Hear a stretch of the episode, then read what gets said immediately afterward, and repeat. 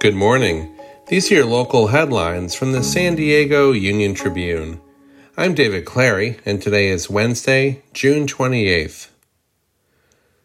The San Diego City Council finalized the city's controversial new ban on homeless encampments on public property.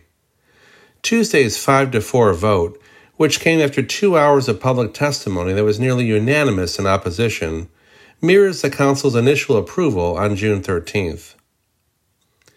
The county's median home price was up in May for the third month in a row. The median price rose 0.9% to $812,250, said CoreLogic data released Tuesday. Despite the recent price bump, the median price is still down 3.3% annually after nine months of declines brought on by rising interest rates. Illumina said Monday that it has begun layoffs and will reduce its San Diego real estate footprint as part of an effort to slash annual expenses by $100 million by the end of this year. The company announced its job cuts in a filing with the SEC. It called the move part of a multi year plan to realign its operating expenses.